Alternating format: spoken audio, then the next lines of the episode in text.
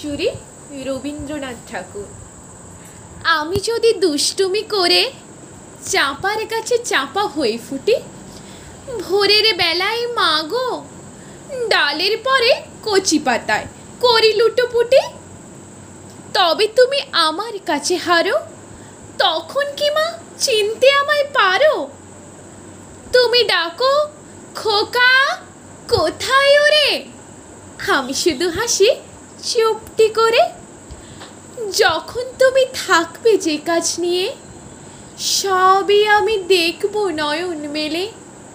স্নানটি করে চাপার তলা দিয়ে, আসবে তুমি পিঠেতে চুল ফেলে, এখান দিয়ে পুজোর ঘরে যাবে, দূরের থেকে ফুলের গন্ধ পাবে, তখন তুমি বুঝতে পারবে না সে। তোমার খোকার গায়ের গন্ধ আসে?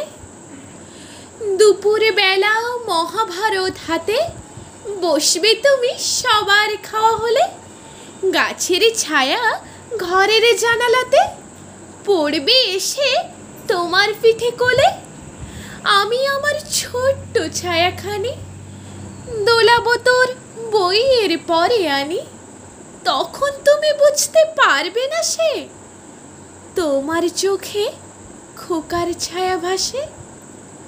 সন্ধেবেলা প্রদীপখানি জেলে যখন তুমি যাবে গোয়াল ঘরে, তখন আমি ফুলের খেলা খেলে টুপ করে মা পড়ব ভুঁয়ে ঝরে।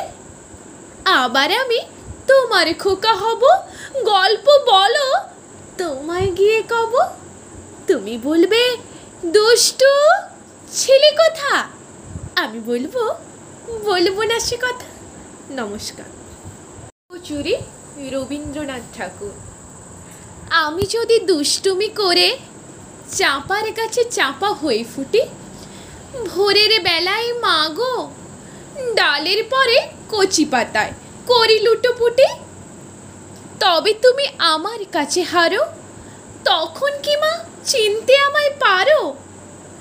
তুমি ডাকো খোকা, কোথায় ওরে? আমি শুধু হাসি, চুপটি করে। যখন তুমি থাকবে যে কাজ নিয়ে, সবই আমি দেখব নয়ন মেলে। স্নানটি করে চাপার তলা দিয়ে।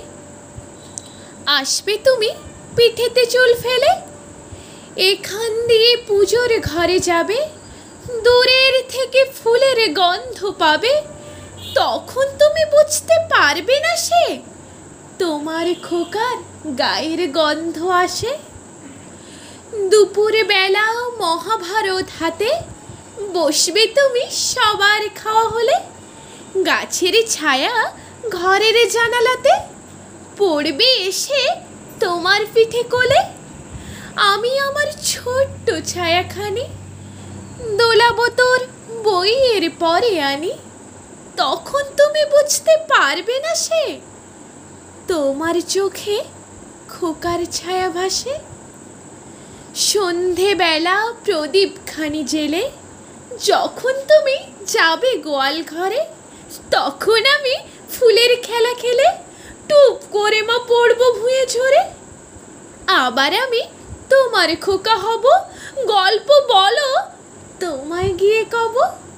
তুমি বলবে দুষ্টু ছেলে কথা। আমি বলব বলব না সে কথা। নমস্কার।